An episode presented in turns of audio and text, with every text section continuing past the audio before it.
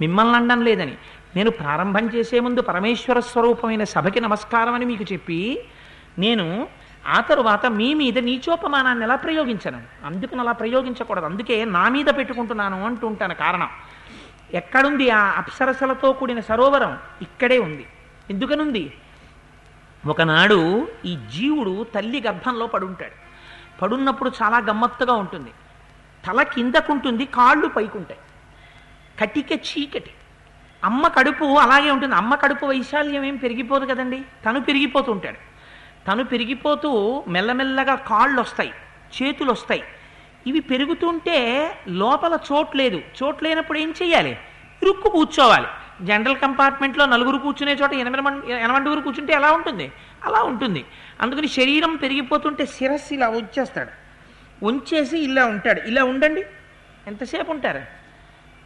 పట్టేస్తాయి కండరాలు. అలా లోపల పడుంటాడు. అది కూడా ఎలా? ఇలా కాదు తిరగేసి. ఉంటే ఏం తింటాడు? తను తినడానికి ఏముండదు తన ఇష్టం ఏముండదు తన నాభి నుంచి ఓ గొట్టం అమ్మ యొక్క ప్రేగుల్లోకి కలుస్తుంది. అమ్మ ఏం తిందో అది ఇందులో కెడుతుంది. అమ్మ గబుక్కుని నాలుకకి లొంగి మంచి ఆనపకాయ పట్టుకొచ్చి ఇచ్చారు కదా అని ఆనపకాయ నువ్వులు పిండి కూర తింది. అది తనలోకి వెళ్ళింది చిన్న ప్రాణి తట్టుకోలేకపోయింది వేడి చేసేసింది. వేడి చేసి దగ్గుతున్నాడు. దగ్గుతుంటే శ్లాష్మ బయటికి వచ్చింది. ఎక్కడికి వెడుతుంది తన మీదే పడిపోతుంది. పడిపోతే కంపు. సహజంగా లోపలంతా పులిసిపోయిన కంపుతో ఉంటుంది కడుపు. చీకటి అందులో. రక్తమాంసాలతో ఉంటుంది. ఏముంటుంది? అక్కడ వెలుతురే ఉండదు. వెలుతురు లేని చోట అమాశయ పాకం అన్నం జీర్ణం అవుతూ ఉంటుంది. శేషభుక్తం ఉండిపోతుంటుంది ఎంత కంపు ఇక్కడ? లోపల ఈశ్వరుడు ఉన్నాడు కాబట్టి ఇందులోంచి కంపు పైకి రావట్లేదు. లేకపోతే ఎంత భయంకరమైన కంపు వస్తుందో తెలుసా అండి? నేను వేదిక మీద ఉండి చెప్పకూడదు కాబట్టి నన్ను నేను నిగ్రహించుకుంటున్నాను ఒక మాట చెప్పట్లేదు కానీ ఒక్కసారి ఆ ఈశ్వర తేజస్ సాగిపోతే ఎంత దుర్గంధం వస్తుందో భయంకరమైన దుర్గంధం వస్తుంది. అందుచేత ఇందులో పడుంటాడు ఆ వాసనల్లో. పడుంటే అప్పుడు ప్రార్థన చేస్తాడు. ఈశ్వర నాకు ఎన్ని శరీరాలు ఇచ్చావో ఆ శరీరాలతో బయటకు వెళ్ళినప్పుడల్లా సంసార వ్యామోహానికి గురైపోయాను. నా భార్య అన్నాను నా బిడ్డలు అన్నాను వెళ్ళాను సంపాదించాను సంపాదించాను సంపాదించాను. ఒక దేశంలో కాగితం మీద పదేసి ముద్ర గుద్దారు ఇంకో దేశంలో దాని మీద రూపాయి వేసి ముద్ర గుద్దారు. పిచ్చేళ్ళ కాగితాలు ఏరి తెచ్చుకున్నాను. పరమ పవిత్రమైన రామాయణాదుల్ని గాలికి వదిలేను. ఇన్ని తెచ్చుకుంటే ఏమైంది? ఎలా తెచ్చావో ఈ ఫలితాన్ని నా ఖాతాలో పెట్టారు. తెచ్చినటువంటి ద్రవ్యాన్ని వాళ్ళు పంచుకున్నారు. శరీరానికి పుట్టిన వాళ్ళు. ఈ ఫలితం అనుభవించడానికి మళ్ళీ పుట్టడం మొదలెట్టాను. కుక్క కడుపున పుట్టాను నల్లి కడుపున పుట్టాను పంది కడుపున పుట్టాను. ఎన్ని జన్మల పుణ్యమో ఇన్నాళ్ళకి ఒక అమ్మ కడుపులో మనుష్య శరీరంతో ఉన్నాను. కానీ ఇది బయటికి ఎడితే కదా పుణ్యం చేసుకోవడానికి. ఈశ్వర ఈ లోపల నలిగిపోతున్నాను తట్టుకోలేకపోతున్నాను. నన్ను బయటికి తోసేయ్యా పరమాత్మ అని అడుగుతాడు. కట్టిక చీకట్లోంచి ప్రసూతి వాయువై అమ్మలోంచి బయటికి తోసేస్తాడు పరమాత్మ. తోసేస్తే బయటకు వచ్చి పడతాడు. పడగానే శఠమన్న వాయువు వచ్చి పట్టుకుంటుంది. పట్టుకుంటే గత జన్మ స్మృతి మరిచిపోతాడు. మరిచిపోయి మళ్ళీ అంతరి కోరిక దేని మీద? వృద్ధాప్యం వచ్చిందని అంగీకరించగలిగిన వాళ్ళు ఉంటారా? అలా అంగీకరిస్తే శరభం కూడా అయిపోతాడు. ఇది జర్జరీభూతం అయింది అవదా కాలగతిలో అయిపోతుంది. దీనికి వ్యాధి వస్తే బెంగపెట్టుకోవాల్సిన అవసరం ఏమిటి? వెళ్ళిపోవాలి వెళ్ళిపోవాలి కాబట్టి దారి వెతుక్కుంటోంది. ప్రజ్వరుడు ప్రవేశిస్తున్నాడు అందులోకి. ఇది వెళ్ళిపోయే లోపల దీన్ని నేను హోమంలో సమిధగా మారుస్తాను. ఇది ఉన్నంతసేపు ఈశ్వరార్చనమే. దీనికి వేరొక పని ఉండదు అని నిర్ధారించి వచ్చిన జర్జరీభూతమైపోతున్న శరీరాన్ని సాక్షిగా చూడగలవా? చూడలేవు. ఎన్ని ట్యాబ్లెట్లో ఎన్ని మందులో ఎన్ని విటమిన్లో ఎన్ని ఇంజక్షన్లో ఎందుకు ఇవన్నీ? మళ్ళీ బలం వచ్చేయాలి. రామాయణానికి అడితే ఏమవుతుంది? మంచు పడిపోతుంది పడిశం పట్టేస్తుంది. అలా ఉండిపోతే ఉండిపోతావా? ఉండిపోవు కానీ బెంగ. అమ్మో రామాయణానికి వస్తేనండి మంచు పడిపోతాను సార్ ఓపెన్ ఎయిర్ కదా. షామియానాలు వేస్తే బాగుండేది. ఎందుకని? దీని మీద మోహం. ఇది బాగుండాలి. రెండు గంటలు రామాయణం వినడానికి ఇన్ని మంటపాలు ఉంటే పనికిరావు. షామియానాలు ఉండాలి. ఇది నీ అవసరం మీద నువ్వు కూర్చోవలసి వస్తే మంచు కనపడదు. ఈశ్వరుడి మాట వినడానికి నీకు ఇన్ని ఆచ్ఛాదనలు ఉండాలి. ఇది కాదు పంచాప్సరసలంటే బయటికి వచ్చాడు ఎవరికి వశుడయ్యాడు? ఇంత తపస్సు కడుపులో చేశాడు మాందక మాందకర్ని బయటికి వచ్చాడు ఐదుగురు అప్సరసలు వచ్చారు. ఎవరా ఐదుగురు అప్సరసలు? కన్ను ముక్కు చెవి నాలుక చర్మము. ఎన్ని రుచులో దీనికి కావాలి. ఎన్ని శబ్దాలో దీనికి కావాలి. ఎన్ని స్పర్శలో దీనికి కావాలి. ఎన్ని రకాలైనటువంటి దృశ్యాలు దీనికి కావాలి. ఐదుగురు అప్సరసలు వచ్చారు. తనకేం కావాలి? యవ్వనం కావాలి. తను బాలుడిగా ఉండకూడదు. తనకి వృద్ధాప్యం రాకూడదు. ఎంత సంతోషమో యవ్వనంలో ఉండిపోయి ఇంకా భోగం అనుభవించాలి ఇంకా భోగం అనుభవించాలి. నాకు పిల్లనిచ్చేవాడెవడరా? అంటాడు. అంటే ఇస్తే చేసుకుంటాడు. అందుకని ఇంకా యవ్వనం కావాలి. ఎందుకు? బాగా తినాలి బాగా భోగం అనుభవించాలి. శరభంగుళ్ళ శరీరం జర్జరీభూతం అవుతోందయా? ఇన్ని దర్భలా బారేస్తాను నాకెందుకు ఆ టీవీ? నేను హాయిగా వెళ్ళి భగవద్గీత పారాయణం చేసుకుంటాను. ఉన్న సమయం దుర్వినియోగం చెయ్యను. అనెవరన్నారా ఇంకా యవనం కావాలన్నవాడే అందుకని యవనం తెచ్చుకున్నాడు ఇంత తపస్సు చేసి. ఏం చేస్తున్నాడు? నీళ్ళల్లో అంతఃపురం కట్టాడు. తను అనుభవిస్తున్న భోగాలు పై వాళ్ళకి తెలియకూడదు. తను ఇవాళ చక్ర పొంగలు వండుకున్నాడు తినే ముందు తలుపేసేస్తాడు. ఎవరైనా వచ్చారేమో వస్తే ఇంత వాళ్ళకి పెట్టాలి. బెం- బెంగ కడుపులో. తనకి మాస్టర్ బెడ్రూమ్ దాని తలుపులేసేస్తాడు తను భోగం అనుభవించాలి. దానికి వేళాపాలా ఉండదు. అందులో పడుకుని ఉంటాడు. గుహలో పడుకున్న పశువు ఎలా పడుకుంటుందో అలా పడుకుని ఉంటాడు. బయటికి రాడు. అందుకని గ్రామ్యమైనటువంటి కోరికలతో ఈ శరీరాన్ని తిప్పుతున్నాడు. మడుగు లోపల ఉన్నాడు. సంసారం అనేటటువంటి నీటి లోపల ఉన్నాడు. ఉండిపోతుందా? ఉంటే అడుగు నుంచి వచ్చి పట్టుకుంటుంది. మొసలి గజేంద్ర మోక్షంలో కడతాడు. నీటి లోపల నుంచే వచ్చి మృత్యువు పట్టుకుంటుంది. అందుకని ఏమైపోయింది? భ్రష్టమైంది తపస్సు. ఎవరా ఐదుగురు అప్సరసలు? ఐదు జ్ఞానేంద్రియాలు. ఈ ఐదు జ్ఞానేంద్రియాలు ఏం చేసాయి తిప్పకూడని అన్నిటి వైపుకి తిప్పుతున్నాయి. తిరగవలసిన పదార్థం ఒక్కటే ఉంది. దాన్ని చూడాలి దాన్ని వినాలి దాన్ని ముట్టుకోవాలి దాని తీర్థం నోట్లో పొయ్యాలి ఆయన పాదముల మీదున్న తులసి దళం నాలుక మీద వెయ్యాలి. అంటారు మహాత్ములు నీలమేఘశ్యామని వితండ్రివి మాకు కమలవాసిని మమ్ము కన్న తల్లి. నీ భక్తవరులంత నిజమైన బంధువుల్ నీ కటాక్షమే మాకనేక ధనము. నీ మీది కీర్తనల్ అఖిల ప్రపంచంబు నీ సహాయమే మాకు నిత్య సుఖము. నీ మంత్ర పఠనమే నిష్కలంకపు విద్య నీ పదధ్యానంబు నిత్య సుఖము. తోయజాక్ష నిపాద పాద రోగములకౌషధము. బ్రహ్మరుద్ర వినుత భూషణ వికాస శ్రీధర్మపుర నివాస దుష్ట సంహార నరసింహ దురిత దూర ఇంద్రియాలు అటు వెళ్ళనివ్వవు విషయాలన్నిటి వైపుకి తిప్పుతాయి. పైగా గొప్పగా చెప్పుకోవడం ఏమిటి? భగవంతుడి దగ్గరికి గుళ్ళోకి మాత్రం వెళ్ళండి సార్ నాకు కుదరదండి. మానే మాండకర్నివి అనుభవిస్తున్నావు తపస్సు భ్రష్టమైపోతోంది. వాత పెట్టి చెప్పడం కావ్యభాష కాదు కనుక ఇంత మృదువుగా చెప్పారు. ఇవన్నీ నీళ్ళలోంచి వినపడుతున్నాయ్యా. భ్రష్టు పట్టిన తపస్సుతో ఐదుగురు అప్సరసలతో లోపల క్రీడిస్తున్నాడు. ఇది మాండకర్ణి మాండకర్ణి యొక్క జీవితం. ఎందుకని పడవలసిన మాట చెవిన పడలేదు. ఇది పడాలి? అందుకే శృణ్వంతపహ భక్తి ఎక్కడ మొదలవుతుంది? అంటే శ్రవణం కీర్తనం విష్ణోహస్మరణం పాదసేవనం వినడంతో ప్రారంభం అవ్వాలి వినకపోతే అసలు బాగెక్కడి నుంచి వస్తుంది? నువ్వు తల్లి దగ్గర విని తండ్రి దగ్గర విని గురువుల దగ్గర విని క్లాసుకి వెళ్ళి విని ఇన్ని చేస్తే కదా నువ్వు ప్రాజ్ఞుడు అవుతున్నావు. ఈశ్వరుడి గురించి కూడా నువ్వు వినకపోతే నీకు ఎలా తెలుస్తుంది? అందుకని వినడం మానేస్తే సంసారమునందు పడిపోయావు. అందుకని ఇది లోపల పెట్టి పైకి మాండకర్ని ఆ లోపల ఉన్నాడయా సరోవరంలో. ఇది ఆయన నిర్మించుకున్న సరోవరమే. ఎవడి పెళ్ళాన్ని వాడు డెబ్భై ఆరు పెళ్ళి చూపులు చూసి తెచ్చుకున్నవాడే. ఎవడి ఇల్లు వాడు కట్టుకున్నవాడే. ఎవడి మాస్టర్ బెడ్రూము ఎవడి మంచం ఎవడి హాలు ఎవడి పూజా గది వాడు తెచ్చుకున్నవాడే. ఎవడు ఏ హాల్లో ఎంతసేపు గడుపుతున్నాడో ఎవడు పూజా మందిరంలో ఎంతసేపు గడుపుతాడో అందులో ఉన్న ఈశ్వరుడు లెక్క కడుతూనే ఉన్నాడు. అందుకని అన్నీ ఆయనకి తెలుసు. చేసిన తపస్సు ఆయనకి తెలుసు. నువ్వు ఇప్పుడు బతుకుతున్న బతుకు ఆయనకి తెలుసు. నువ్వు కడుపులో ఉండి చేసిన ప్రార్థన ఆయనకి తెలుసు. బయటికి తోసిన తరువాత నిన్ను పెంచుతున్న తర్వాత ఇక్కడ కూర్చుని నువ్వు తిన్న పదార్థాలు పచనం చేసి నీ శరీరాన్ని పెంచితే దీనికి శక్తినిస్తే ఈ శక్తితో నువ్వేం చేస్తున్నావో కూడా ఆయనకి తెలుసు. అందుకని ఇది మాండకర్ణి మాండకర్ణి జీవితంగా వచ్చినటువంటి ధర్మభృత్ అనబడేటటువంటి ముని చెప్తే ఆశ్చర్యపోయాట రాముడు. ఎందుకని?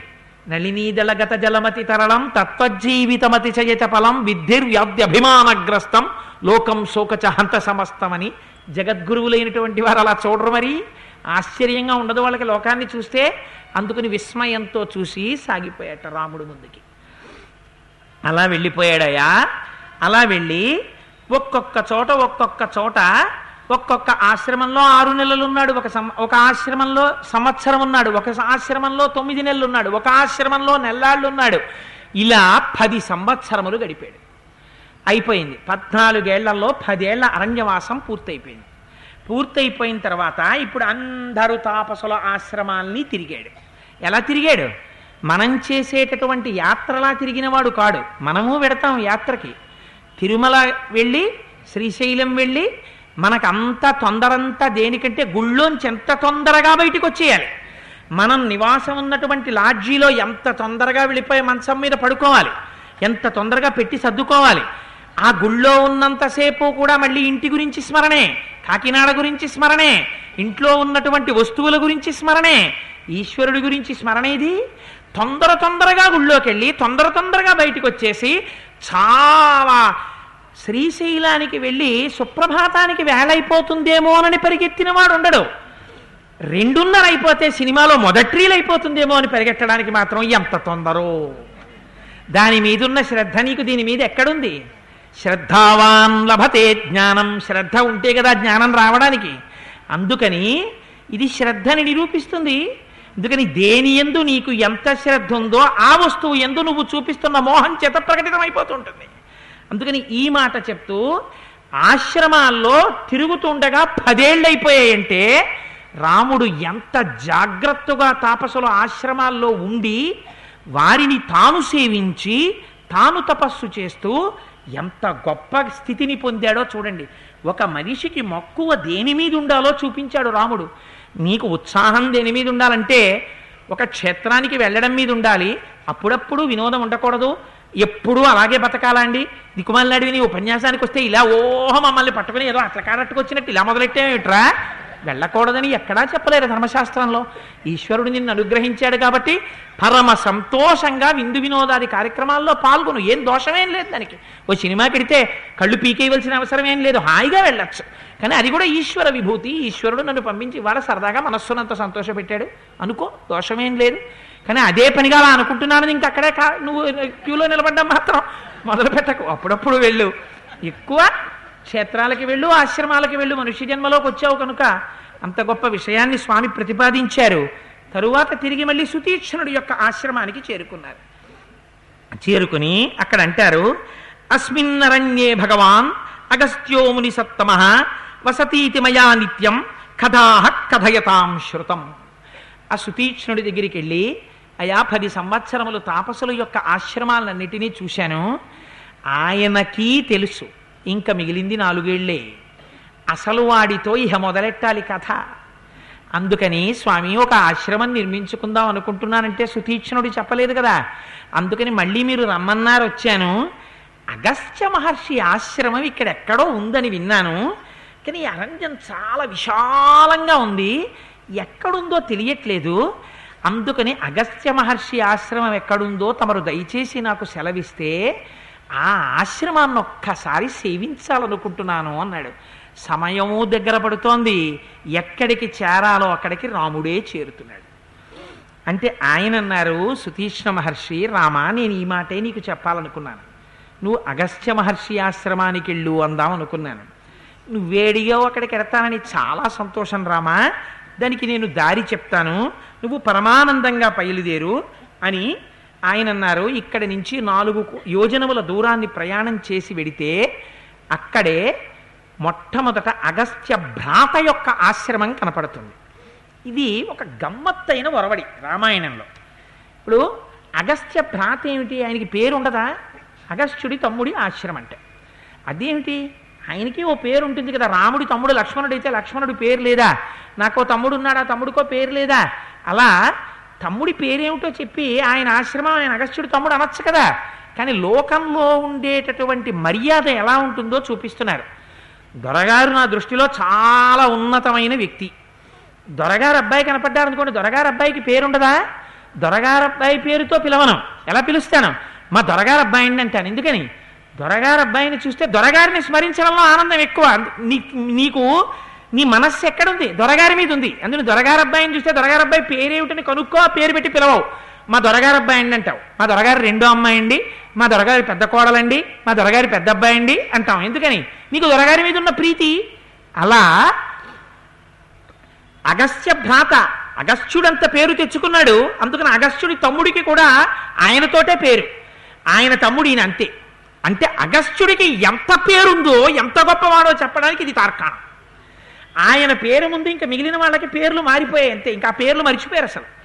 ఎంత పేరు మర్చిపోయారంటే ఒక వంశంలో ఒక మహానుభావుడు ఉన్నాడు అనుకోండి రఘుమహారాజు గారు చాలా గొప్పవాడు.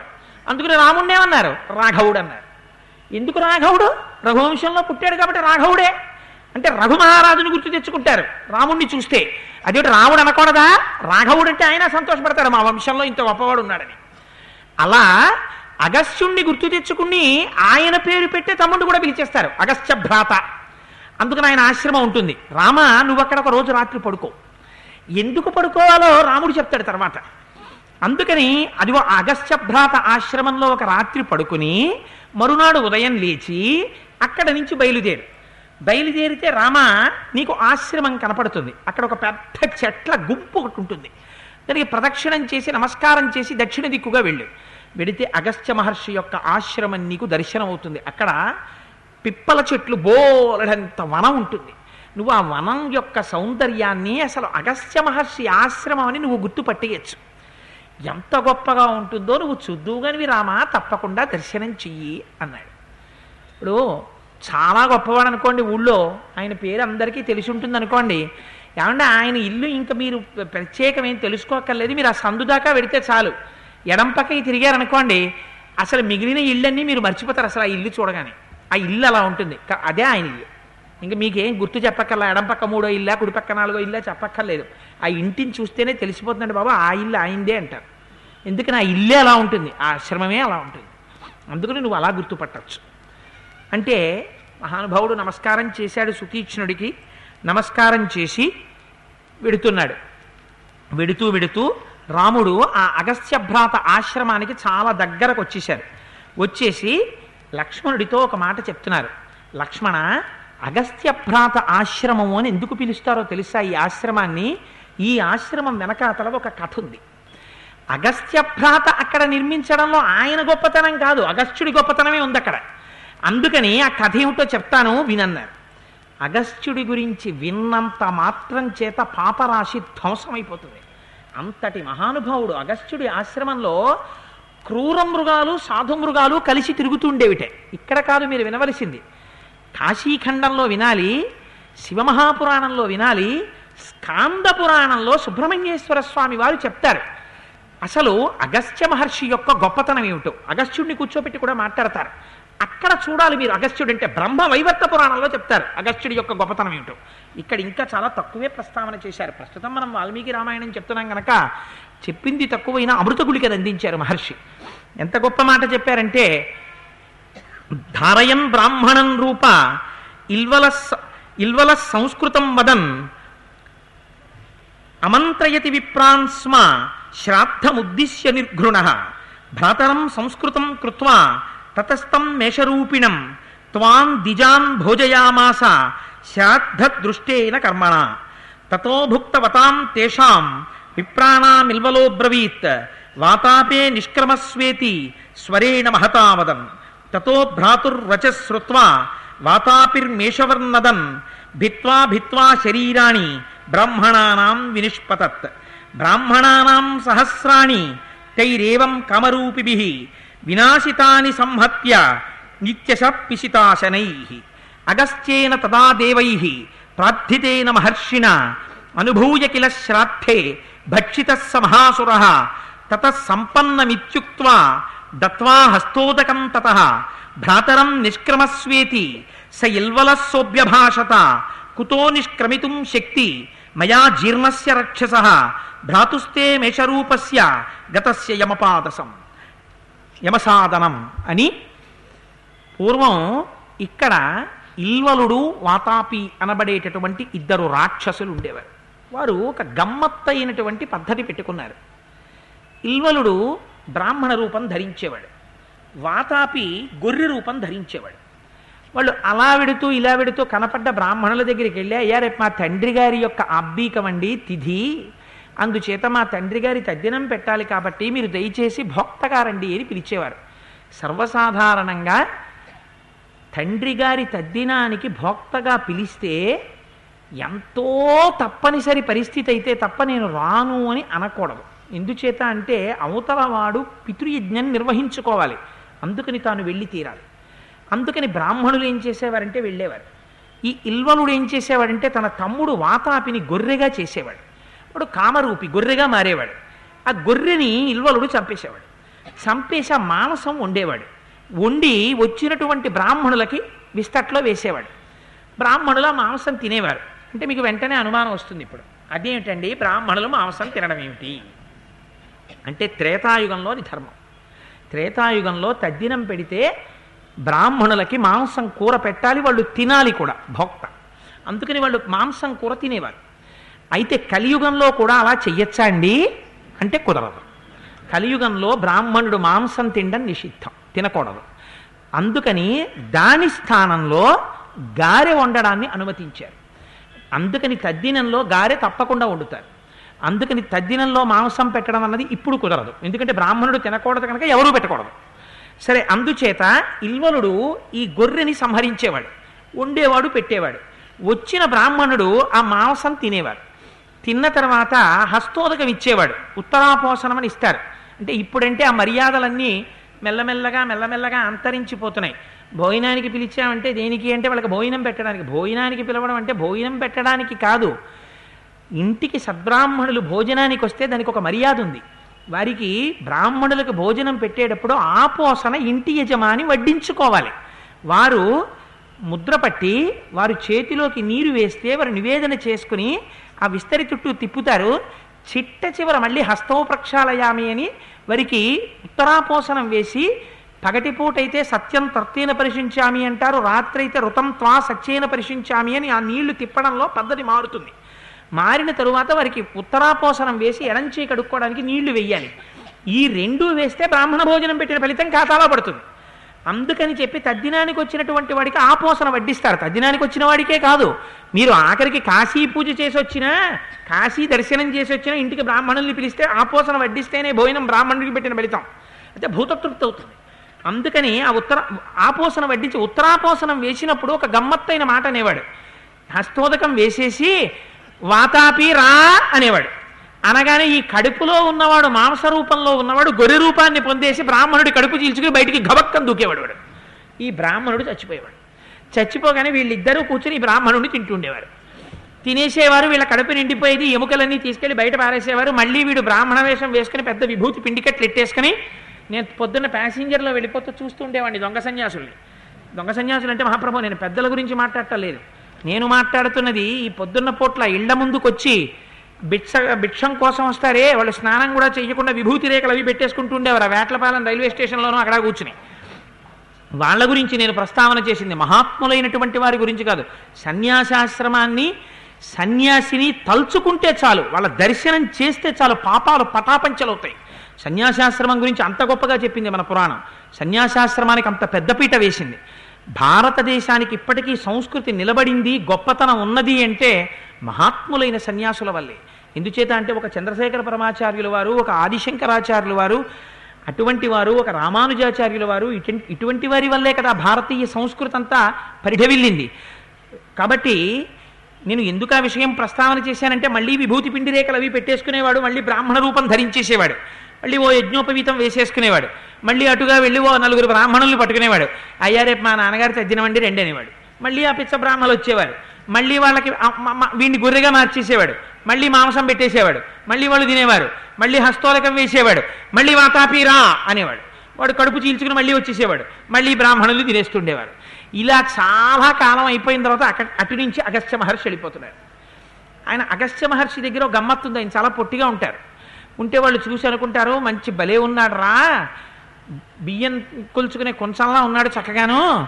తిందాం అనుకున్నారు. అనుకుని ఆయన్ని పిలిచారు. పిలిస్తే ఆయన సామాన్యుడా? త్రికాలవేది గొప్ప తపశ్శక్తి ఉన్నవాడు ఆయన పసిగట్టారు పసిగట్టి ఓహో వీడు ఇదొక అలవాటు వీడు గొర్రెగా మార్చి తమ్ముణ్ణి వడ్డిస్తుంటాడని వడ్డించిన తరువాత మాంసం తినేసి నిశ్శబ్దంగా వాడు చూడకుండా ఒకసారి కడుపు మీద చెయ్యేసుకుని జీర్ణం జీర్ణం వాతాపి జీర్ణం అన్నారు. అందుకే ఇప్పటికీ పిల్లలకి చంటి పిల్లలకి ఏదైనా పెడితే అగస్త్య మహర్షి పెట్టిన భిక్ష. వాళ్ళకి అజీర్ణం వస్తే చెప్పుకోవడం చేత కాదని చంటి పిల్లలకు ఇబ్బంది ఉంటుంది. వాళ్ళకి అజీర్ణం వచ్చి ఏడిచారనుకోండి అమ్మ ఆకలేస్తోందేమో అని మళ్ళీ పాలు పట్టేస్తుంది. పాపం వాడు మరీ బాధ ఎక్కువైపోతుంది. అందుకని వాడికి ఏదైనా పెట్టేది ఉంటే పెట్టేసి పట్టేసిన తర్వాత చిన్ని బొజ్జ మీద చెయ్యేసి రాస్తూ జీర్ణం జీర్ణం వాతాపి జీర్ణం అంటారు. అంటే ఎటువంటి పదార్థమైనా జీర్ణం అయిపోవాలి అది అగస్త్య మహర్షి పెట్టిన భిక్ష. అన్న తర్వాత ఇల్వలుడు తెలియక హస్తోదకం పోసి వాతాపి రా అన్నాడు. అంటే ఆయన అన్నారు కుతో నిష్క్రమితుం శక్తి మయా జీర్ణస్య రక్షస భ్రాతుస్తే మేషరూపస్య గతస్య యమసాధనం. ఇంకెక్కడున్నాడు రా నీ తమ్ముడు? జీర్ణం అయిపోయాడు వెళ్ళిపోయాడు రా యమలోకానికి పంపించేశానన్నారు. అనేటప్పటికీ ఇల్వలుడికి ఎక్కడ లేని కోపం వచ్చింది. ఆరిని పొట్టి బ్రాహ్మడు బలే దొరికాడు అనుకున్నాను తినేశాడు రా నా తమ్ముణ్ణి అని ఘోరమైన రూపాన్ని పొందాడు. పొంది ఒక్కసారి అగస్త్యుడి మీద పడ్డాడు. పడితే ఆయన కన్నులు ఎర్ర చేసి చూశారు. చూసి ఒక హుంకారం చేశారు. అంతే వాడు బూడిదైపోయాడు. ఇది అగస్త్యుడి తపశ్శక్తి అంటే. ఎక్కడ వాతాపిని జీర్ణం చేసుకున్నారో ఎక్కడ ఇల్వలుణ్ణి సంహరించారో ఎక్కడ లోకములనన్నింటినీ కాపాడారో ఆ పవిత్ర ప్రదేశమే అగస్త్య భ్రాత యొక్క ఆశ్రమం లక్ష్మణ. అక్కడ మనం పడుకుందాం ఈ రాత్రి అన్నారు. అగస్త్య భ్రాత ఎదురొచ్చారు. ఆయనకి స్వాగతం పలికారు. లోపలికి తీసుకెళ్ళారు. హస్తోదకం ఇచ్చారు అర్ఘ్యపాద్యాదులు ఇచ్చారు కందమూలాల్ని తేనెని భుజించారు తాగారు. సంతోషించారు. ఆ రాత్రి అగస్త్య భ్రాత ఆశ్రమంలో పడుకున్నారు. మరునాడు లేచారు. అయ్యా మహానుభావ మీ అన్నగారి దర్శనానికి వెడుతున్నాం అగస్త్య మహర్షి దర్శనానికి. మాకు దారి చెప్పవలసింది అన్నారు. అదిగో ఆ కనపడుతున్నటువంటి చెట్లకి ప్రదక్షిణం చేసి దక్షిణం వైపు నుంచి ఎడితే మీకు అగస్త్య మహర్షి యొక్క ఆశ్రమం కనపడుతుంది బయలుదేరమన్నారు. ఏమిటి అగస్త్య మహర్షి యొక్క గొప్పతనం? అంటే ఆయన యొక్క ఆశ్రమం దగ్గర దేవతలందరూ వస్తారట. మహర్షులందరూ వస్తారట. వచ్చి వాళ్ళు స్థానాలు పెట్టుకున్నారు అది గొప్ప. సుబ్రహ్మణ్యేశ్వర స్వామి వారు అక్కడ స్థానం పెట్టుకున్నారు. పెట్టుకుని అగస్త్యుడిని పూజ చేసి వెళ్ళిపోతారు. దేవతల్ని అగస్త్యుడు పూజ చేయడు. దేవతలు అగస్త్యుడికి పూజ చేస్తారు. అక్కడ లేని స్థానం శివస్థానం ఒక్కటే. మహేశ్వర తీర్థులు వ్యాఖ్యానంలో చేశారు. అగస్త్యుడు శివుణ్ణి పూజ చేస్తాడు కాబట్టి. మిగిలిన స్థానాలు ఉండి ఉంటాయి. వాళ్ళందరికీ స్థానాలు ఉంటాయి. వాళ్ళందరూ వచ్చి ఆయనకి పూజ చేసి వెళ్ళిపోతుంటారు. మీకు ఇంటర్నేషనల్ ఎయిర్పోర్ట్ దగ్గరికి వెళ్ళారనుకోండి దిగే విమానం ఎగిరే విమానం దిగే విమానం ఎగిరే విమానంలాగా అగస్త్యుడి ఆశ్రమంలో కూర్చుని తపస్సు చేసి అనేకమైనటువంటి లోకాలని పొందిన వాళ్ళు దివ్య విమానాలు ఎక్కి వెళ్ళిపోతుంటారు. అక్కడ కూర్చుని తపస్సులు చేసుకునే వాళ్ళు యక్షులు కిన్నెరులు కింపురుషులు గంధర్వులు పన్నగులు వీళ్ళందరూ ఉంటారు. మీకు ఆశ్చర్యకరమైనటువంటి విషయం ఒకటి ఉంది. అగస్త్య మహర్షి ఆశ్రమంలో ఎవడైనా ప్రవేశించి ఉత్సాహం లేనివాడు సరదాగా వెళ్ళి నేను తపస్సు చేస్తానని చెప్పడం కుదరట. ఎందుకు కుదరదు? ఆయన శక్తి అటువంటిదిట. అందులోకి ఎవడు వెళ్ళలేడో తెలుసా అగస్త్య మహర్షి ఆశ్రమంలోకి? నాత్ర జీవే నృషావాది క్రూరోవా యదివా శట నృశంస కామవృత్తోవా మునిరేష తదావిధి తదావిధ ఇటువంటి వాళ్ళు ఎవరు అందులోకి వెళ్ళలేరట. ఎవరు? నృషావాది అసత్యం పలికేవాడు ఎవడున్నాడో అసలు వాడు అగస్త్య మహర్షి ఆశ్రమంలోకి వెళ్ళి కూర్చోలేట. క్రూరోవా లోపల క్రూరమైన బుద్ధి ఉన్నవాడికి అసలు లోపలికి వెళ్ళడం కుదరదట. శఠ శఠుడు అంటే వంచకుడు. వంచన చేసేవాడు లోపలికి వెళ్ళలేట. నృశంస ఇంకోళ్ళని పీడించే స్వభావం ఉన్నవాడు. వాడు లోపలికి వెళ్ళవలేట కామవృత్తోవా ఎప్పుడు కోరికల మీద మనస్సు తిరిగేవాడు. వాడు వెళ్ళలేట. ఇటువంటి వారెవ్వరూ అసలు అగస్త్య మహర్షి ఆశ్రమంలోకి వెళ్ళి కూర్చోవడం కూడా కుదరదుట. అటువంటి ఆశ్రమం అయ్యా లక్ష్మణ ఇవాళ మనం వెడుతున్న ఆశ్రమం.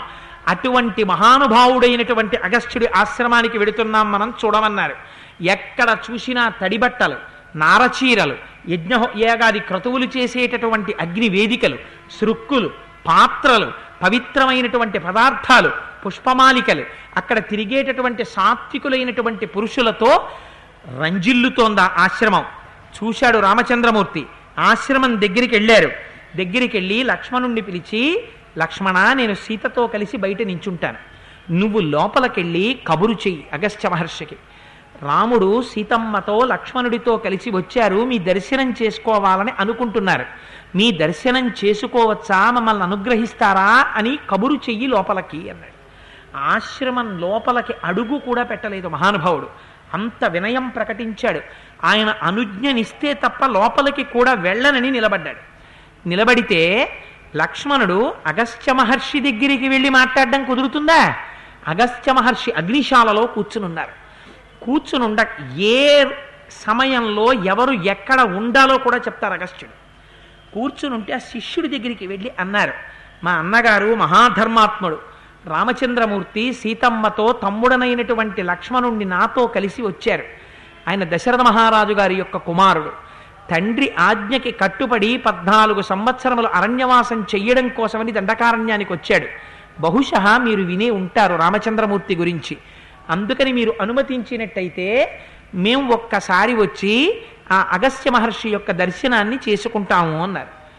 అన్న తర్వాత ఆ ముని కుమారుడు లోపలికి వెళ్ళి అగస్త్య మహర్షికి నివేదించారు చాలా వినయ విధేయతలతో. స్వామి మీ దర్శనం కోసమని సీతారాములు లక్ష్మణ సహితులై వచ్చారు. మీరు అనుగ్రహించి ప్రవేశపెట్టమంటే ప్రవేశపెడతాము అన్నారు.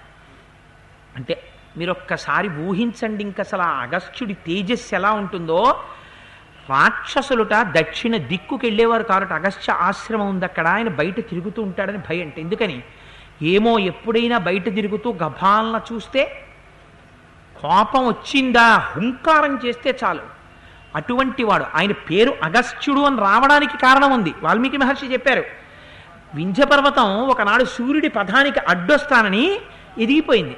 ఎదిగిపోతే సూర్యుడి యొక్క మార్గానికి అడ్డొచ్చేలా ఎదుగుతోంది. ఎదుగుతుంటే ఏం చెయ్యాలో అర్థం కాలేదు. అప్పుడు అగస్త్య మహర్షి అట్నుంచి వచ్చారు. వస్తుంటే అగస్త్యుణ్ణి చూసేటప్పటికి అంత పర్వతము శిరస్సు ఉంచి నమస్కరించింది. ఆయన అన్నారు నేను పెద్దవాణ్ణి నీ మించి దాటి దక్షిణ భారతానికి ఎడుతున్నాను. నేను మళ్ళీ ఉత్తర భారతానికి వచ్చేంత వరకు నువ్వు అలాగే ఉండన్నారు అంటే ఈయన మళ్ళీ ఉత్తర భారతానికి వెళ్ళకుండా లోకాన్ని రక్షించడానికి అటు ఉండిపోయారు.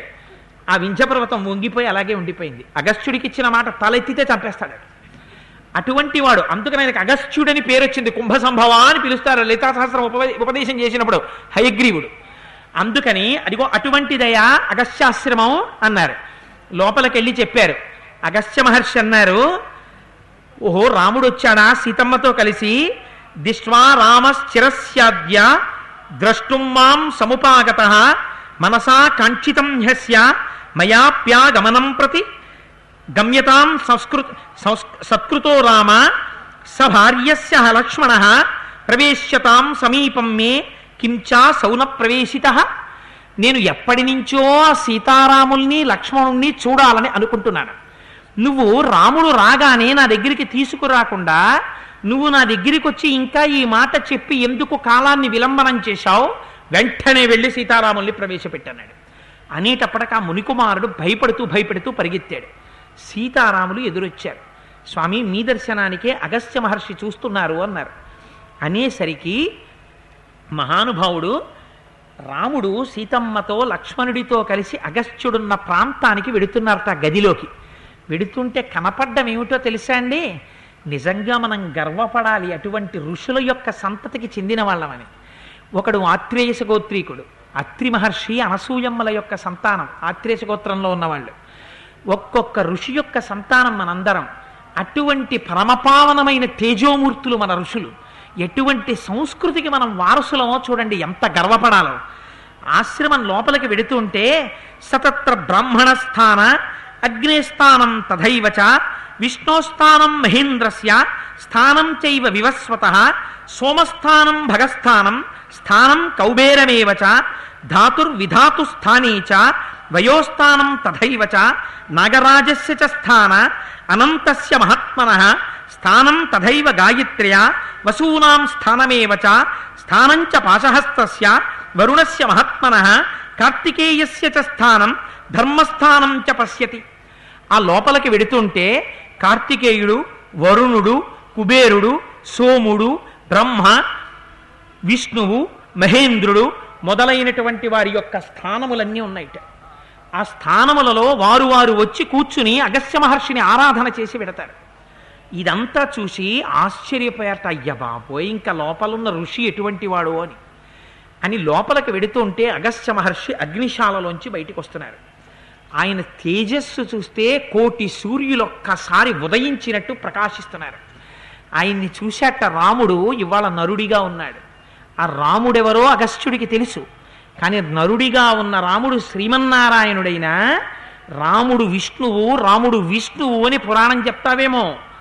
పురాణం చెప్పే ముందు వాల్మీకి మహర్షి శ్లోకాన్ని జాగ్రత్తగా అర్థం చేసుకుని చెప్పు. ఎంత అందంగా మాట్లాడారో చూడండి.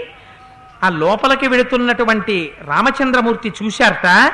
ఏవముక్వా మహాబాహు అగస్త్యం సూర్యవర్చసం జగ్రాహ పరమప్రీత తస్య పాదౌ పరంతప. ఒక్కసారి సూర్యుడి పగిది వెలిగిపోతున్నటువంటి ఆ అగస్త్యుణ్ణి చూడగానే రాముడు గబగబా వెళ్ళి తన రెండు చేతులతో అగస్త్య మహర్షి యొక్క పాదములను గట్టిగా పట్టుకొని నమస్కారం చేశారట.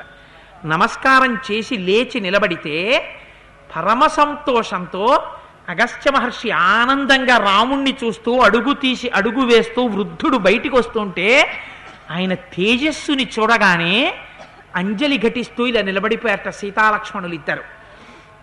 అభివాద్యతు ధర్మాత్మ తస్తౌ రామ కృతాంజలి సీతయా సహ వైదేహ్య తదా రామ సలక్ష్మణ. అంజలి ఘటిస్తూ ఇలా నిలబడిపోయారట ఆయన తేజస్సుని చూస్తూ. తేడా దర్శనం చేయండి మీరు ఒక్కసారి కొందరు మునులైతే రాముని యొక్క తేజస్సు చూడగానే వాళ్ళు విస్మితులై అలా ఉండిపోయారు. ఇప్పుడు రాముడు విస్మితుడై ఉండిపోయాడు అగస్త్యుడిని చూసి. అంటే ఆయన తేజస్సు ఎలా ఉంటుందో ఎటువంటి వాడో మీరు ఆలోచించండి. అందుకే రామాయణంలో పైకి కనపడకుండా పాత్ర పోషణం చేస్తారు ఋషులందరూ. విశ్వామిత్రుడి శక్తి ఎటువంటిదో మనం బాలకాండలో చూసాం వశిష్ఠుడు ఎటువంటి వాడో బాలకాండ అయోధ్యకాండలో చూసాం అగస్త్యుడు ఎటువంటి వాడో అరణ్యకాండలో చూస్తున్నాం. అందుకని ఆయన అంటారు గబగబా వచ్చి ఒక్కసారి ప్రతిజగ్రాహ కాకుత్స అర్చయిత్వా అచ్చయిత్వాసనోదకై కుశల ప్రశ్నముక్వాచ హ్యాస్యతామితి చాబ్రవీత్. ఆ రాముడికి అర్ఘ్యపాద్యాదులు ఇచ్చి వచ్చినటువంటి వాడిని అతిథిగా చూశారు అగస్త్య మహర్షి. అందుకని అర్ఘ్యపాద్యాదులు ఇచ్చారు ఇచ్చి కూర్చో రామా అన్నారట తాను కూర్చొని. పెద్దలైనటువంటి వాడు మహానుభావుడు అగస్త్యుడు కూర్చుని తప్ప రాముణ్ణి కూర్చోమనకూడదు. అందుకని కూర్చున్నారు. కూర్చున్న తర్వాత ఒక అందమైన శ్లోకం ఇచ్చారు వాల్మీకి మహర్షి. తన మనసు తీర పూజించారట అతిథిగా. ఎందుకని? లోపల తెలుసు వచ్చినవాడెవరో పైకి శ్రీ మహావిష్ణువు అని ప్రార్థన చేయడానికి వీల్లేదు నరుడిగా మాత్రమే గుర్తించాలి. తాను ఋషిగా నిలబడాలి. అందుకని ప్రేమ మీర మాలల మీద మాలలు మాలల మీద మాలలు పుష్పమాలలు ఇచ్చి అర్చన చేశారట. అర్చన చేసి ఒక మాట చెప్పారు రామ నువ్వు వచ్చినప్పుడు నేను ఎక్కడున్నానో చూసావు కదా? అగ్నిహోత్రశాలలో ఉన్నాను. ఎందుకున్నానో తెలుసా రామా? ధర్మం నేర్పుతున్నారు. ఈ ధర్మం రామా రక్షించేది. పెద్దలు మాట్లాడితే ఎంత గొప్పగా ఉంటుందో చూడండి. అందుకే పూర్వం మనకు ఒక నియమం ఉండేది. పిల్లలు ఇంటికి వస్తే ఓసారి పెద్దల దగ్గరికి పంపించండి రా అనేవారు. ఇంట్లో సంస్కారానికి పునాది ఎక్కడ పడేదో తెలుసా అండి? సంస్కారానికి పునాది తాతగారి ఒళ్ళో నాయనమ్మ చెప్తున్న కథలతో కూడిన గోరు ముద్దల్లో పడేది సంస్కారం.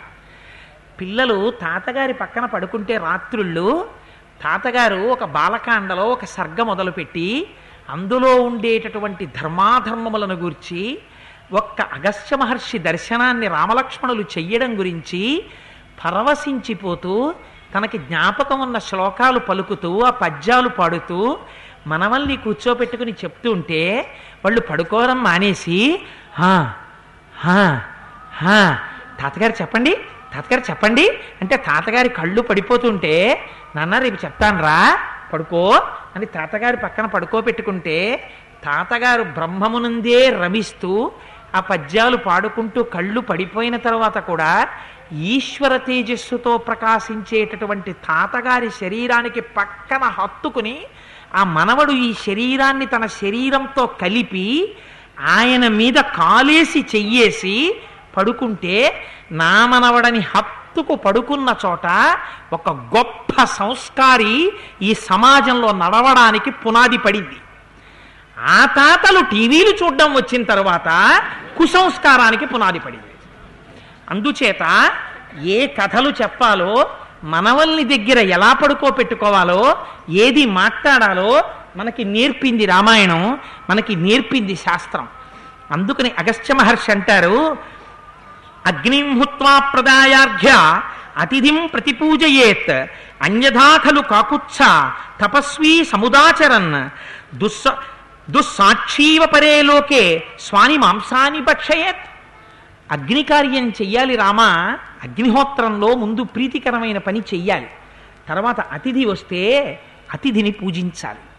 ఎవరు అగ్నికార్యం చెయ్యకుండా అంటే ఇంటికి ఎవరైనా అతిథులు వస్తే సంధ్యావందనం మానేసి పూజ చేసుకోవడం మానేసి లేచి కూర్చుని వాళ్ళతో మాట్లాడి న్యూస్ పేపర్ చదువుకుంటూ కూర్చుని తొమ్మిదిన్నరకో పాతకో పదికో ప్యాంట్ వేసుకునే ముందు తువ్వాలు గుట్ట కట్టుకుని అగరత్తు తిప్పేయడానికి వెళ్ళిపోతే వాడి వాడు పొందే ఫలితం ఎలా ఉంటుందో కావ్య భాష గురించి గట్టిగా చెప్పకుండా అందంగా చెప్పిస్తారు అగస్త్య మహర్షితో వాల్మీకి మహర్షి.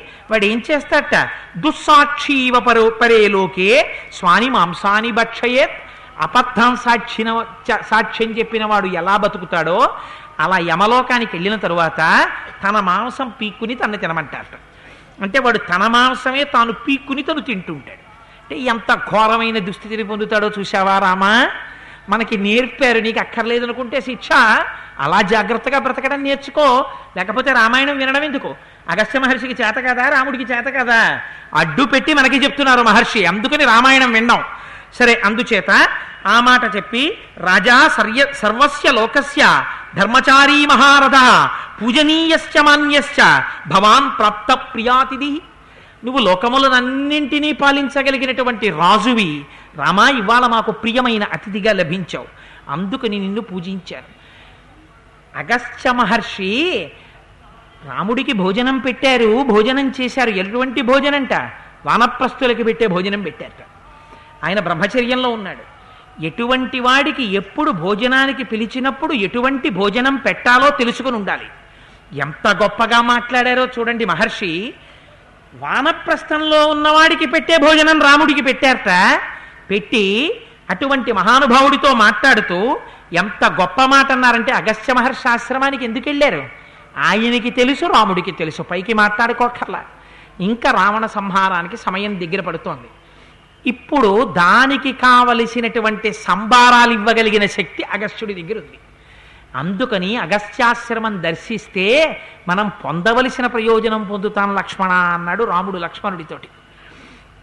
ఆయన అన్నారు ఇదం దివ్యం మహాఛాపం హిమరత్న విభూషితం వైష్ణవం పురుష వ్యాఘ్ర నిర్మితం విశ్వకర్మణ అమోఘ సూర్య సంకాశో బ్రహ్మదత్త శరోత్తమ దత్తౌ మమ మహేంద్రేణ తూణీచాక్షయ సాయకౌ సంపూర్ణౌ నిశితైర్బాణై జ్వలద్భి ఇవ పావకై మహారజతకోశోయ అసిర్మే హేమభూషిత తద్ధనుస్తౌ చ శరం ఖడ్గంచమానద జయాయ ప్రతిగృహ్ణీష్వ వజ్రం వజ్రధరో యథా అన్నారు రామ ఇది విష్ణు ధనస్సు. ఈ ధనస్సు శ్రీ మహావిష్ణువు పట్టుకుంటాను ఈ ధనస్సు నీకివ్వాలనే ఉంచాను. ఈ ధనస్సుని రామ స్వీకరించు. ఎందుకండి నాకు ఇవన్నీ? అని రాముడు అనలేదు. రాముడు ఎందుకు పుచ్చుకుంటాడో సీతమ్మకి చెప్పాడు. ఇది అగస్త్యుడికి తెలుసు. ఎలా తెలుసు? త్రికాలవేది కనుక తెలుసు. అందుకని వైష్ణవ ధనస్సుని ఇస్తున్నాను దీనితో పాటుగా బ్రహ్మగారిచ్చినటువంటి సూర్య తేజస్సు కలిగిన బాణం ఇస్తున్నాను. దీనితో పాటుగా ఇంద్రుడిచ్చినటువంటి మహోత్కృష్టమైనటువంటి బాణములతో కూడిన అక్షయ బాణ తూణీరములు రెండు ఇచ్చాడు ఇచ్చి నువ్వు వచ్చినప్పుడు ఇమ్మని నా దగ్గర పెట్టాడు. ఏ ఇంద్రుడే ఇవ్వకూడదా? ఇవ్వకూడదు. నిన్నటి రోజునే మ- ముఖం చాటు చేశాడు. ఎందుకు చాటు చేశాడో నిన్ననే చెప్పాను. అందుకని అగస్త్యుడి ద్వారా ఇప్పించాలి. అందుకని ఇదిగో రెండు అక్షయ బాణ తూణీరాలను ఇస్తున్నాను. వీటిని వీటితో పాటుగా ఒక బ్రహ్మాండమైనటువంటి బంగారు పిడిగలిగిన ఖడ్గం ఇస్తున్నాను. రామ వీటిని స్వీకరించు. ఇంద్రుడు వజ్రాన్ని ధరించినట్టు వీటిని ధరించు. అలంకారంగా ధరించడానికి కాదిచ్చింది. రామా వీటి చేత జయాన్ని పొందు. ఇది అగస్త్యుడి నోటి వెంట రావలసిన మాట. విజయీభవ వీటితో జయాన్ని సాధిస్తావన్నారు. అయిపోయింది రావణాసురుడి పనిహ ఒక అగస్త్య మహర్షి నోటి వెంట ఈ మాట ఎప్పుడైతే వచ్చిందో అప్పుడే రావణుడు నిహతుడైపోయినట్టు. ఎవరి దగ్గరికి వెళ్ళాలో రాముడికి తెలుసు ఎవరిని బాధ పెట్టి తాను చావాలో రావణుడికి తెలుసు. రామాయణం ఈ మాట చెప్పదు ఇద్దరి ప్రవర్తన చెప్తుంది. నువ్వు రాముడిగా ఉంటే రాముడిగా ఉండు రాక్ష రాక్షస రావణుడిగా ఉంటే రావణుడిగా ఉండు. స్వామి మేము ఎక్కడ ఆశ్రమం కట్టుకోవాలని అడిగారు. ఇక్కడికి దగ్గరలో చిత్రకూటం అని ఉంది. ఇప్పటి వరకు ఎవరూ చెప్పరు. ఇది చెప్పడానికి సమర్థత ఉండాలి. ఇక్కడికి దగ్గరలో మహానుభావ రామ నీ ఎందు ప్రీతితో చెప్తున్నాను. పంచవటి అనబడేటటువంటి ఒక గొప్ప వనం ఉంది. అక్కడ నువ్వు చక్కటి ఆశ్రమాన్ని నిర్మించకు. ఎదురుగుండా గోదావరి ప్రవహిస్తూ ఉంటుంది ఆ పంచవటి భద్రాచలంలో ఉన్న పంచవటి ఒకటేనా?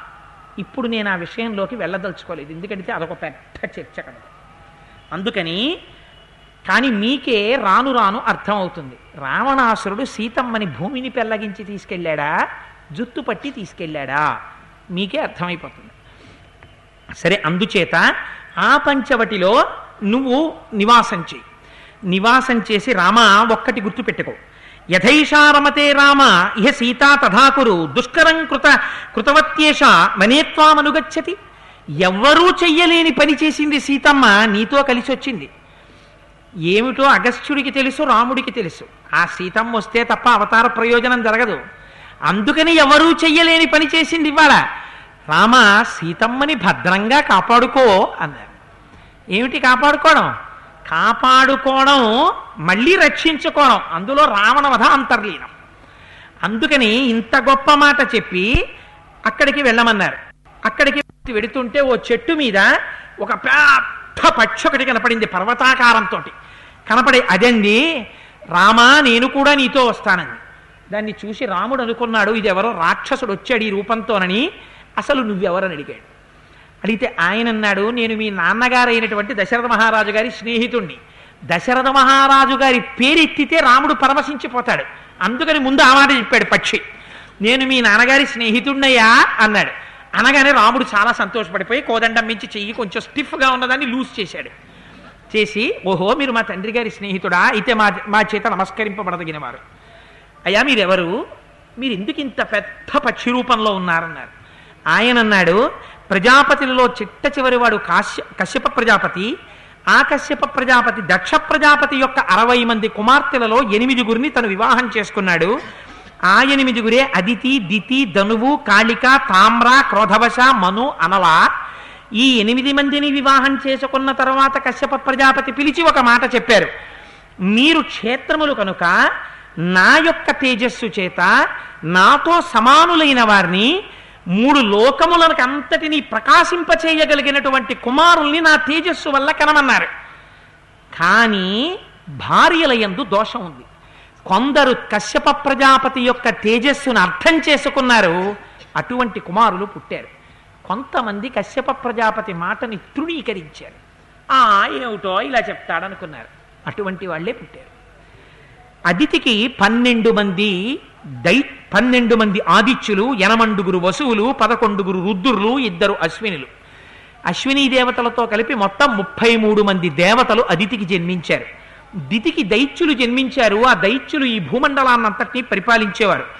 ధనువుకి హయగ్రీవుడు జన్మించాడు. ఈ ముగ్గురు భార్యలు కశ్యప ప్రజాపతి మాట విన్నారు. నాలుగవ భార్య కాళికకి నరకుడు కాలకుడు అనేటటువంటి ఇద్దరు పుట్టారు. ఐదవ భార్య తామ్రకి ఐదుగురు కన్యలు పుట్టారు. వాళ్ళు క్రౌంచి భాసి సేని ధృతరాష్ట్రి శుకి. మళ్ళీ క్రౌంచికి గుడ్లగూబలు పుట్టాయి. మనవలు. భాషకి భాషపక్షులు పుట్టాయి. సేనికి డేగలు గ్రద్దలు పుట్టాయి. ధృతరాష్ట్రకి హంసలు పుట్టాయి చక్రవాకములు పుట్టాయి. శుకుకి నత అనే పిల్ల పుట్టింది. నతకి వినత అనే పిల్ల పుట్టింది. ఆ వినతకి గరుడు అరుణుడు అని ఇద్దరు పిల్లలు పుట్టారు. ఆ అరుణుడికి ఒక కుమారుడు ఉన్నాడు. ఆ అరుణుని యొక్క కుమారులలో నేనొకడిని నా పేరు జటాయువు. నా అన్నగారు ఒకడున్నాడు వాడి పేరు సంపాతి. ఆ సంపాతి మనకి కిష్కింధకాండలో కనబడతాడు చిట్ట చివర. అందుకని నేను కశ్యప ప్రజాపతి యొక్క వంశంలో పుట్టినవాడిని మహాత్ములైన వారితో సంబంధం ఎంత జ్ఞాపకం పెట్టుకు చెప్పుకుంటారో చూడండి. అంటూ ఆయన అన్నాడు ఆ తరువాతి భార్య క్రోధవశకి పది మంది కుమార్తెలు పుట్టారు. వాళ్ళు మృగి మృగమంద హరి భద్రమద మాతంగి శార్దూలి శ్వేత సురభి సురస కద్రువ. ఈ పది మంది పిల్లలకి మళ్ళీ మృగికి లేళ్ళు పుట్టాయి. మృగమందకి ఎలుకబంట్లు పుట్టాయి.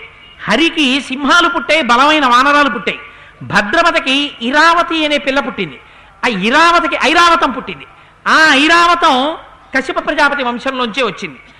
ఆ తర్వాత భద్రమద అన మాతంగికి ఏనుగులు పుట్టాయి. శార్దూలికి కొండముచ్చులు పులులు పుట్టాయి.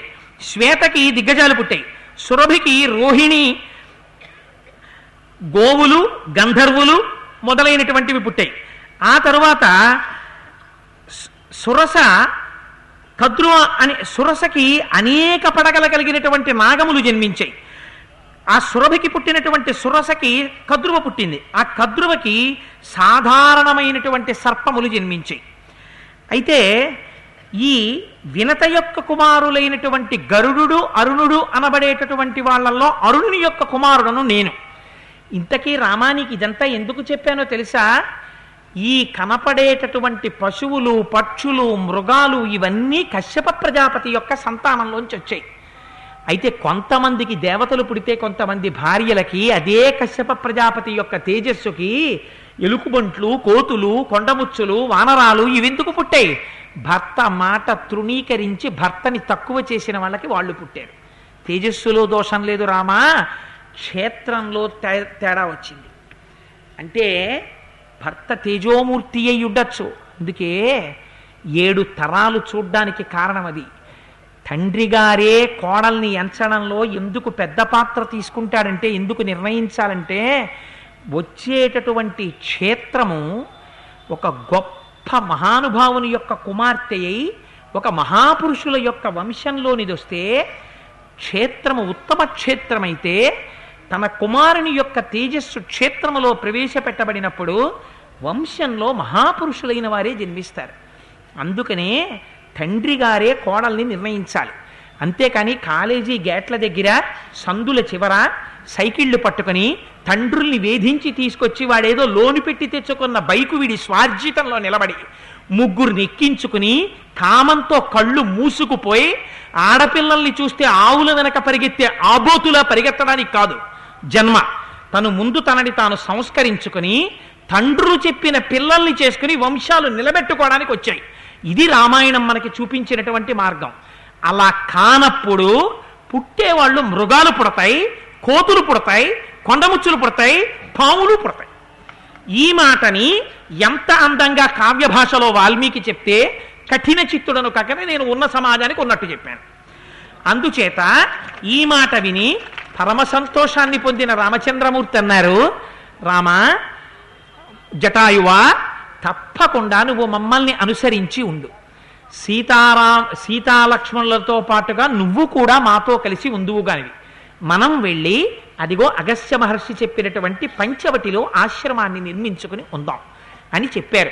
చెప్పి సంతోషంగా పంచవటికి బయలుదేరుతున్నారు.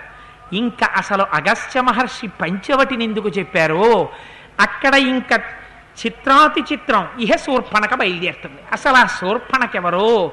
తెలుగు మాట తెలుగు జాతి వాళ్ళు శూర్పణకని పెట్టి పిలుస్తుంటారు ఇప్పటికే. ఆ శూర్పణక గొప్పతనం ఏమిటో? రామలక్ష్మణుల అందం ఏమిటో?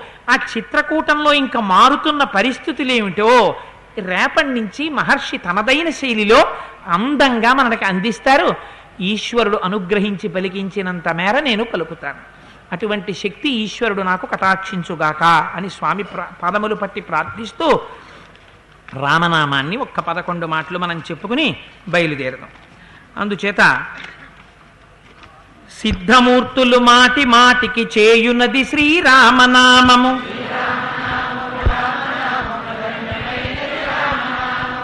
ధాత వ్రాసిన వ్రాత తుడి చెడి దైవమే శ్రీరామనామము. తత్వశిఖరమునందు వెలిగే నిత్య సత్యము శ్రీరామనామము. దట్టమైన గాఢాంధకారము రూపు మాపును రామనామము. రజతగిరిపతికి నెప్పుడు రమ్యమైనది రామనామము. కోటి జన్మల పాపమెల్లను రూపు మాపును రామనామము. ఆశ విడచిన తృప్తులకు ఆనందమొసగును రామనామము.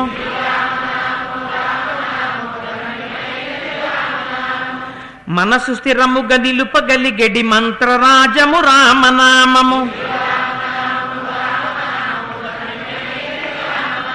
నిర్మలంబుగ శోధ చేసిన నేర్వదగు శ్రీరామనామము.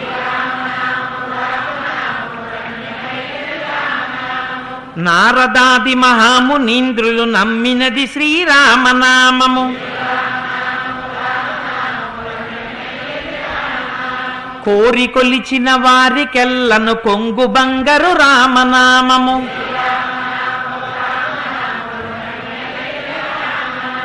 శ్రీరామనామము రామనామము రమ్యమైనది రామనామము.